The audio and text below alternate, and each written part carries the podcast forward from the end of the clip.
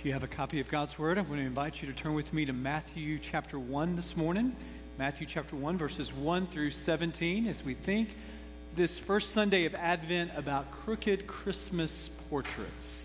You know, it's big business in our culture, in our society, to have these Christmas pictures that are taken to families and sent to uh, friends and family members. Uh, many of you maybe have taken your Christmas pictures and begun the process of putting those on cards and sending them out. And I tell you, I have three boys, so I can't imagine necessarily what this is like with girls. I imagine that when you say to your children, uh, to the, especially those of you that are parents of girls, we're going to do Christmas pictures this afternoon. So get dressed, and we're going to be coordinated, and we're going to have the right scenery, and you can't just take one shot. I imagine your girls are like, wow, this is a whole lot of fun because they're girls, right? I mean, that's, that's what girls do. I tell you, I, I can say this from experience boys don't do that. They, they, they don't find that. They're, when we say, uh, let's get dressed, tuck in your shirt, let's smile, let's be a happy family,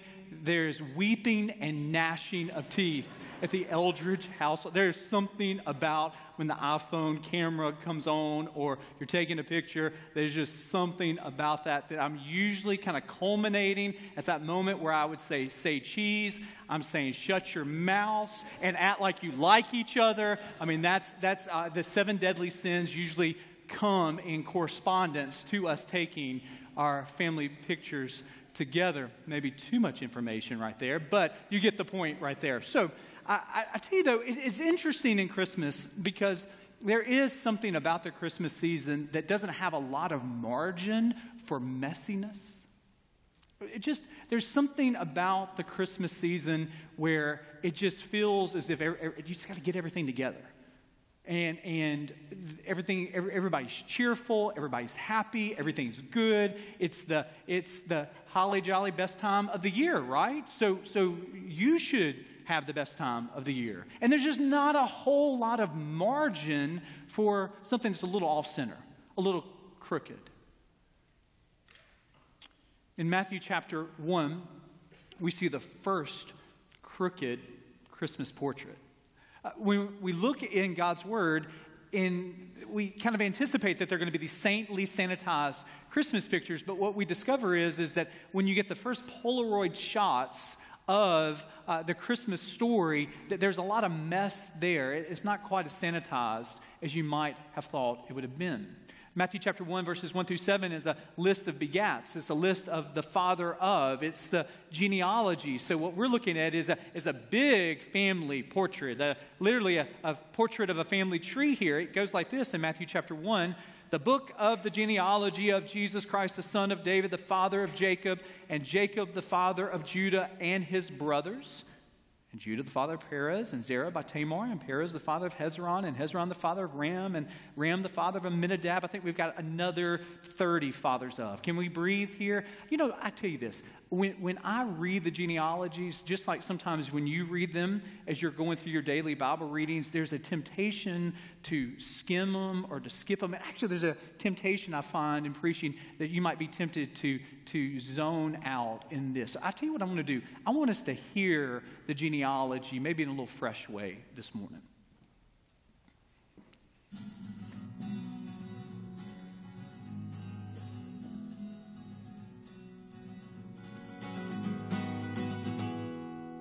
Abraham had Isaac, Isaac he had Jacob, Jacob he had Judah and his kin. Well, then Perez and Zerah came from Judah's woman Tamar. Perez he brought Hezron up, and then came Aram, then Amminadab, then Nahshon, who was then the dad of Salmon, who with Rahab fathered Boaz. Ruth she married Boaz, who had Obed, who had Jesse. Jesse he had David, who we know as king. David he had Solomon by dead Uriah's wife. Solomon, well, you all know him. He had good old Rehoboam, followed by Abijah, who had Asa. Asa had Jehoshaphat, had Joram, had Uzziah, who had Jotham,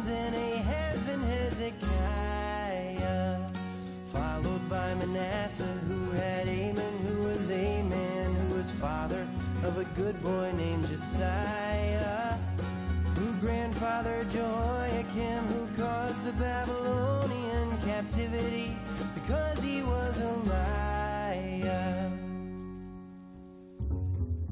Then he had Shealtiel, who begat Zerubbabel, who had Abiud, who had Eliakim.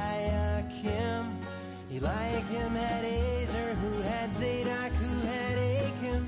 Achim was the father of Eliab. Then he had Eliezer, who had Mathan, who had Jacob. Listen very closely, I don't want to sing this twice.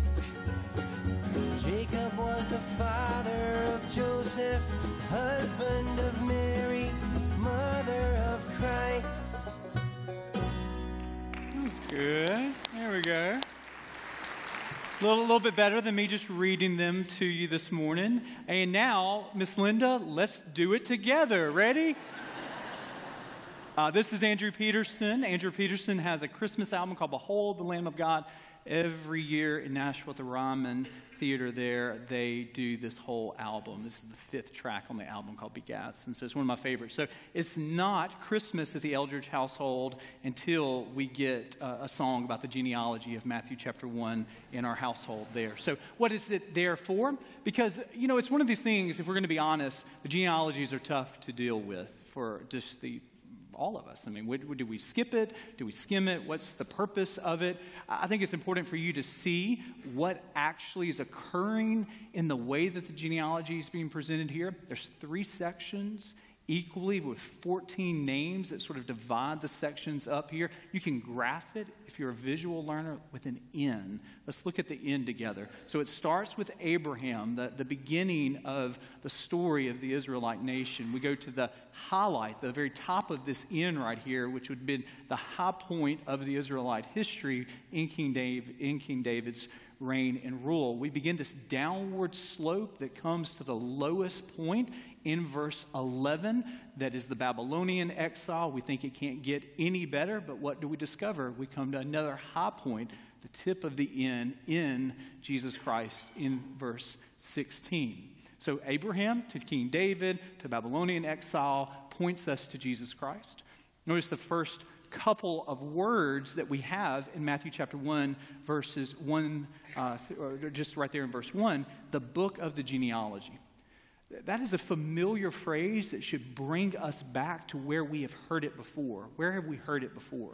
Well, one of the places that we've heard it before, two places we've heard it before, is in Genesis chapter 2, verse 4, and Genesis chapter 5, verse 1. It's there in Genesis that we have these genealogies that tell us uh, who God is working through and the specificity of the names that will ultimately be the Israelite nation and that will point us to Jesus Christ. The genealogies are there to say that God works not only in the, in the macro, but in the micro. He not only works in this cosmic way, but He works in a specific way with actual people in an actual place that was insignificant in the great grand schemes of human history, the nation of Israel.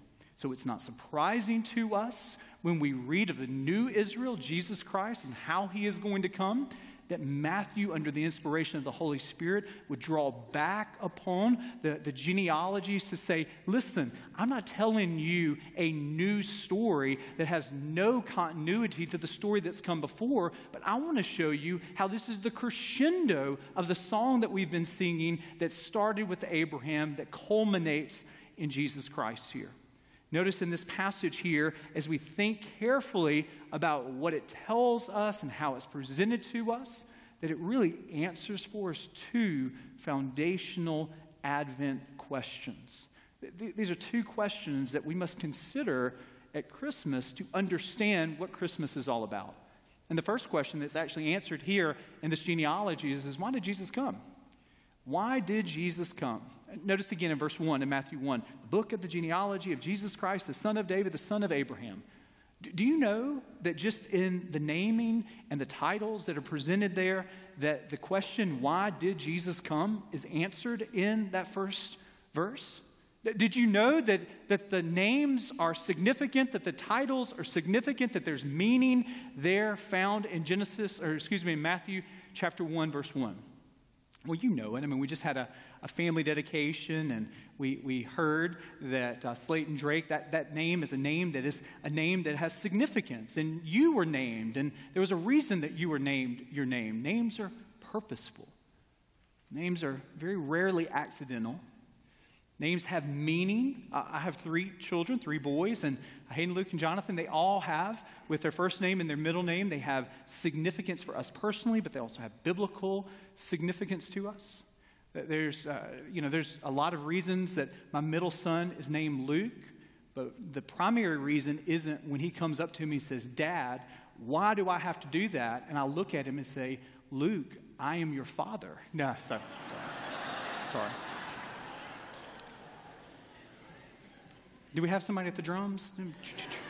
Sorry. I did not tell that joke at 825 or 940. It came to me in the inspiration of the moment right there. so, looking here at the names, we start with Jesus here, and Jesus is a familiar Jewish name. It, it, actually is a shortened version of Joshua. What does Joshua mean in the Old Testament? It means Yahweh is salvation so Jesus has the equivalency of, of Joe. I mean, it's a shortened version of what we would have. David becomes Dave, William becomes Bill, Joshua becomes Jesus. But at the heartbeat of the deriva- uh, derivation of that wording there is Yahweh is salvation. So, there with Jesus' name, we have a way where we're seeing, like Luke chapter 19, verse 10 says, that Jesus comes, and why does he come? To seek and to save the lost. We have not only Jesus, but we have Jesus Christ. Christ is a title. It's not a last name. It's not like David Eldridge, Danielle Eldridge. It's not Jesus Christ, first and last name. Christ is a title. It goes back to the Old Testament Hebrew word, means anointed Messiah.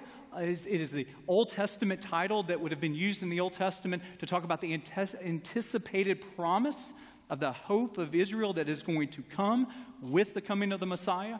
We have Jesus Christ. We connect it to the Son of David 17 times in the Gospel of Matthew, we have the phrase son of David. That is utilized, that phrase in the Old Testament, to talk about the anticipation of a king that would come. Again, verse 11 of Matthew chapter 1, they're in Babylonian exile. They're longing to go to the top of that N in this glory and this resurrection of military might. They were looking for the son of David, the one that would come in the Davidic line, that would do that, that would overthrow Roman rule. So we have Jesus Christ, son of David. He will overthrow a rule and a reign, but not in the way that the first century, many of the first century Jews were anticipating nor longing for. He's the son of David, but he's also the son of Abraham. This goes back to verse 2. We have verse 2, we have verse 11. He's the son of Abraham. So the story that began in Genesis chapter 12, where God comes to Abram and says, Leave your family, your kindred, kindred go to a, a land that I call you to go to that that story in Genesis chapter 12 where he says, "I'm going to bless your people, your lineage, and they are going to be a blessing to all the land." How is that going to come to fruition? Well, it is going to come to fruition in the person of Jesus Christ, in his perfect life, his salvific death, his glorious resurrection, his ascension to the right-hand throne of the Father. Jesus taught a lot. This spring, going into the summer, we'll look at Matthew 5, 6, and 7, the Sermon on the Mount. Mahatma Gandhi looked at Jesus and said, He is a great inspired teacher. I learned much from him. But you need to understand that while there is much to learn from the teachings of Jesus, his primary purpose was not as an educator, not as a teacher. Although Jesus had this uh, call to the, to the hurting, he was a miracle worker. His primary purpose, as we see, he did not heal everyone in that first century. Palestinian world, his primary purpose was not the healing of physical ailments. We as sinners, we need not just a great teacher. We as sinners, we need not just a miracle worker. We as sinners need a great Savior, a rescuer, and that is the purpose of Jesus Christ, the Son of David, the Son of Abraham that he has come to provide salvation to all who would trust in his finished work. You need not just a great teacher, you need not just to be more enlightened. You need not just one who can, who can cure your physical ailments. You need someone who can rescue you from your sinful plight. And there is one who will do that, and his name is Jesus Christ, the son of David, the son of Abraham. That is why he came. Not only does this genealogy teach us why did he come, it also teaches us who did he come for. Uh, notice again in Matthew chapter 1 that we were walking through the Andrew Peterson rendition of the genealogy here. And if you were listening closely or reading closely, there were some that stood out. There were some that were different from what would have been the expectations of a first century Jew thinking about the coming Messiah's family tree. Who, who would those have been? Well, you need to understand in the Old Testament, genealogies were most often, there are two exceptions in Chronicles, but most often, all of the genealogies we have in the Old Testament are traced to the male lineage.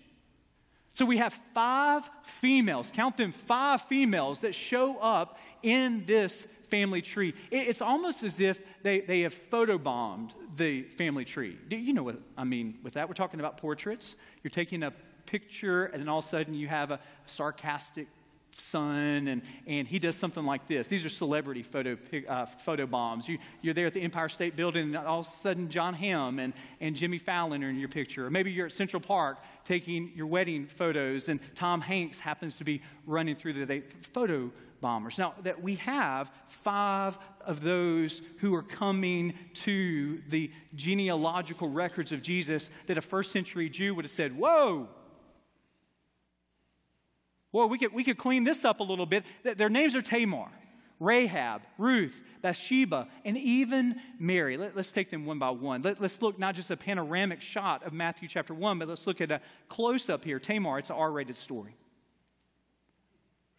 Genesis chapter 37 starts the story of Joseph, and then all of a sudden, before we can even get going in Joseph's story, there's this interlude right there, and it's Genesis chapter 38, and it's the story of Tamar. It's a sordid story. It's a sad story. It's the story of her tricking her father in law as she pretends to be a temple prostitute, and two children are come out of this unholy alliance in this moment here. That's Tamar. We come then to Rahab. Joshua chapter 2 is her story. She also is a Gentile prostitute there located in Jericho. Joshua sends in the spies to spy out the land. And, and who will they find in Jericho that will give them cover? It is this woman that we know to be Rahab, this woman who would come under the protection of God through her faithfulness. So you have Rahab, you have Tamar, then we move to Ruth. She's a Moabite. I love the story of Ruth in the Old Testament. Ruth and Naomi, the kinsman redeemer, uh, redeemer by the name of Boaz that comes. But you need to understand Ruth. At her basis, according to Deuteronomy chapter 23, she, she wasn't welcomed into the tabernacle because why? She was an outsider, she was a Moabite. Then we come to Bathsheba, not by her own choosing, but by one who had all of the position, who had all the power, who had all the prestige, and used that to take advantage of her. And in that moment where we come to King David at the highlight and the high point of the Israelite nation, there is this sharp descendant down. And it's all because it begins in his homicidal thoughts to Uriah,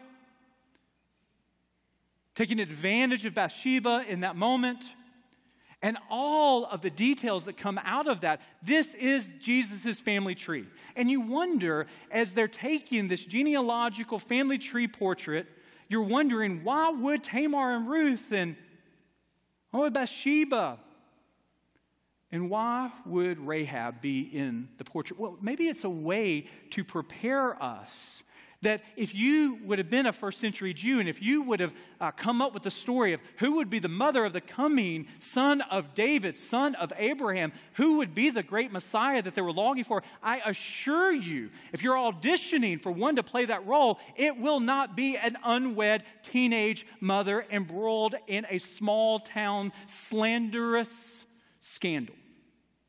I can assure you, you wouldn't pick Mary. And it's almost as if God, in his inspiration, is saying through the family tree of Jesus that what I come for and who I come for are the Tamars and the Ruths and the Bathshebas, those that are on the margins, those that are hurting, those that need hope, those that need to be, um, need to be reminded that my purposes extend to them no matter where they have been.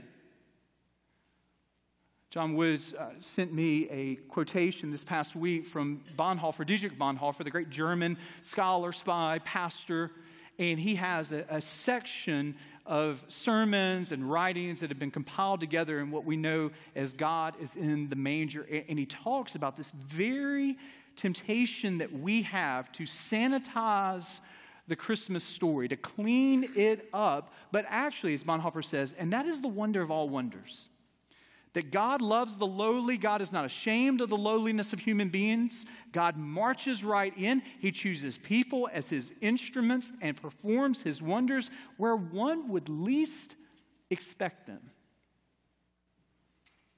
A Canaanite brothel is a place that you're not expecting God to be doing a miracle.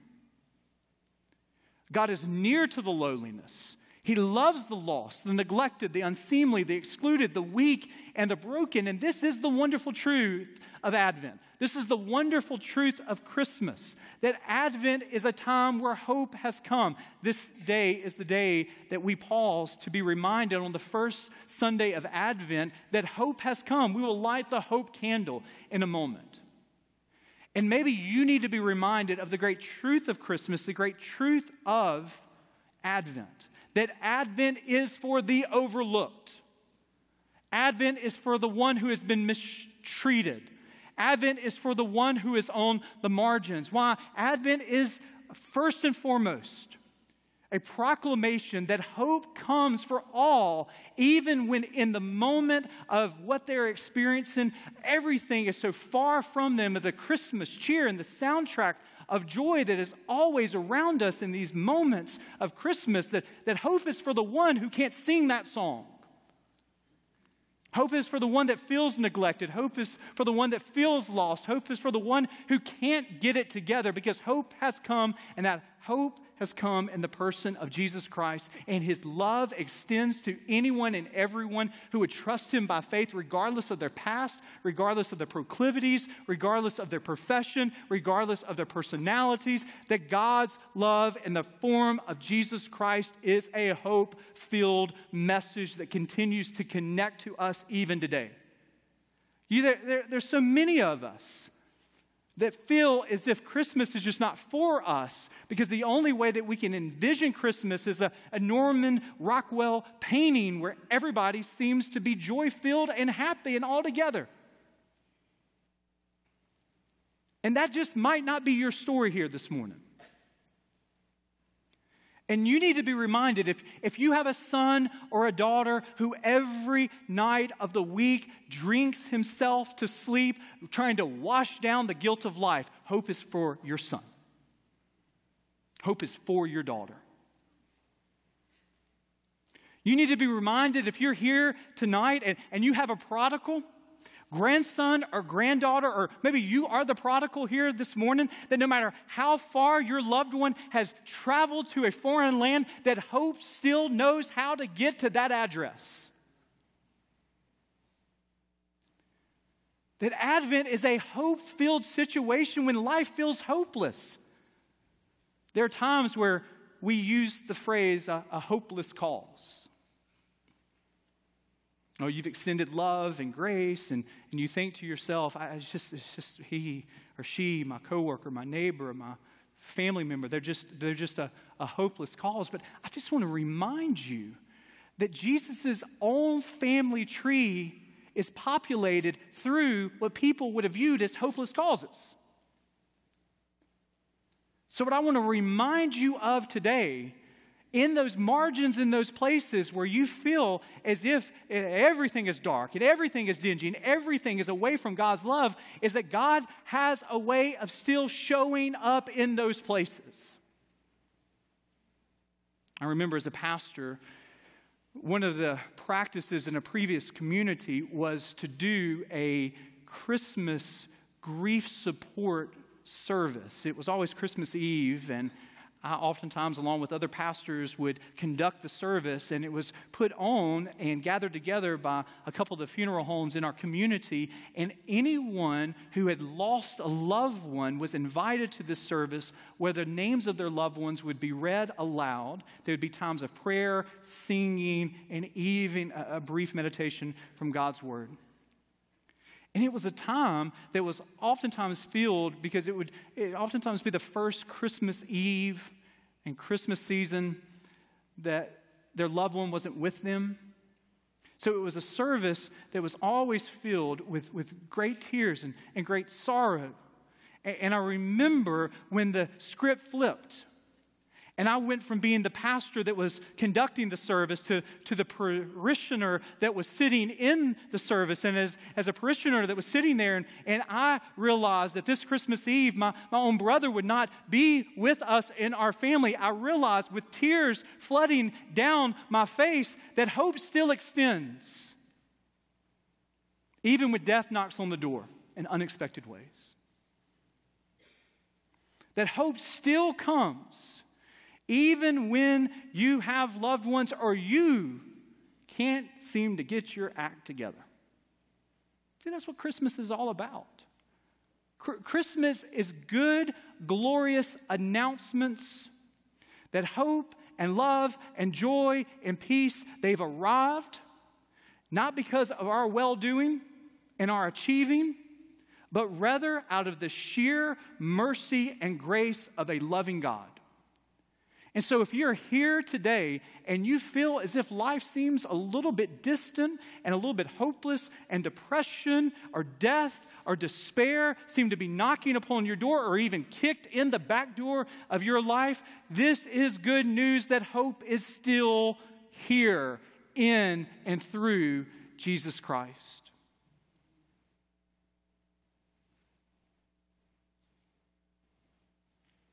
Every Christmas is a time for us to pause and to think carefully about our family and what's so good.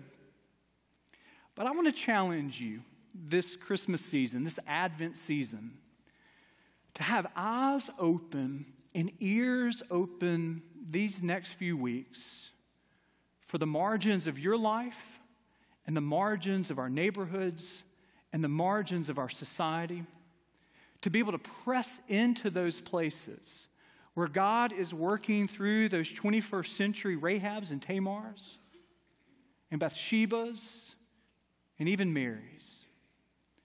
You know, at times I, I feel like we can miss God at work in the midst of the festivities that oftentimes are really, really good. But I'm here to remind you that when we go to those margins, when we go to the place where there hurts and loss and sickness and disappointment, what we discover there isn't that we bring Christ there, but that Christ was already there, already working, already moving, already ministering, already showing his glory in the midst of those who are oftentimes on the outside. Don't you know that we all are on the outside?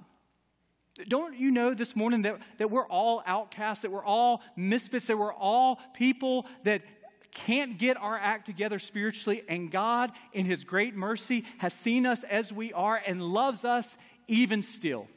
This is the hope filled message this Christmas that we hang on to. The good news to be reminded of this first Sunday of Advent that God's love extends to any and every crooked family tree, even yours and even mine.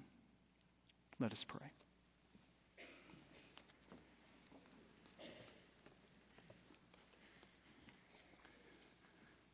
Lord, as we look at this original Christmas portrait, we're reminded of your love and your grace and your mercy that is working, and it's working in unique places. It's working in places that we uh, wouldn't even begin to imagine. Not, not the sanitized and uh, have it all together places, but in the, in the mess in the muck of true human experience.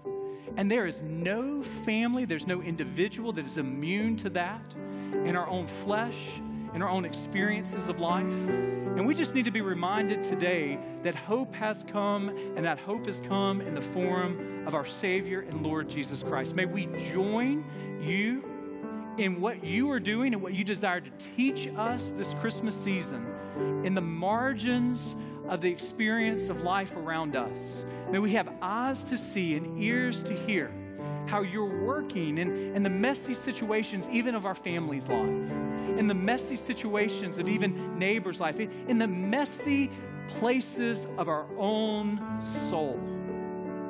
May we see how hope has come and it floods all of those crevices of our life and experience.